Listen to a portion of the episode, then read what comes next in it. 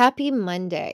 Now, I can't think of anything we need more on a Monday than a little bit of a pick me up, a positive advice story, anything that's going to make us go from to like actually wanting to tackle the day and excited about it. Now, actually, side note, if you're listening to this and it's not a Monday, even if you're just feeling meh, inshallah ta'ala, this podcast will be for you. If you're a kind of person that has felt stuck for a while, feel like you're not progressing in your life, I'm going to give you some gems today about why you're stuck and how you can get unstuck. And while I think I might have covered this a while back, we're going to bring a new twist on it with this one and give you some beautifully inspiring stories of sisters who were stuck and got unstuck and how they did it. So hopefully this will be a little bit of a pick-me-up with you.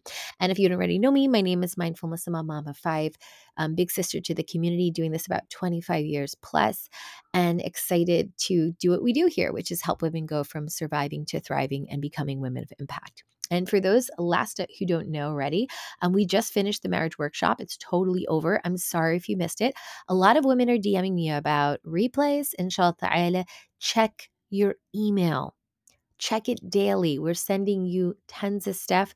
Make sure that you're in there. You check it. You should have the replay. If you don't, you can always get in touch with my team, Mindfulness at Mindful-Muslimah, MUSLAMH.com. And for those of you who don't know, we have tons of resources on our website. Ramadan is coming.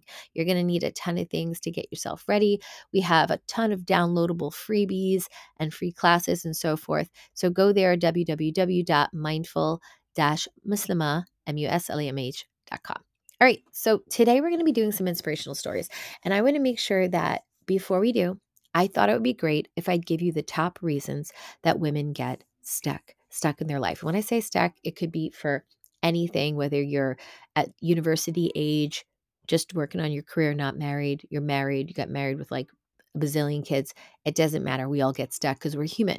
And I thought if I give you these common reasons, maybe you can see if you identify with some of them, and then I'll give you some hopeful stories of sisters. Now, as a bonus, for those of you who want to stay till the end, if you missed the workshop and you kind of like, what happened in that workshop? I'm kind of curious. I'll give you some of the top gems towards the end, so that way you can get some of the best questions that I shared on compatibility and secrets on compatibility. I'll throw a couple of those in as kind of like a bonus. All right.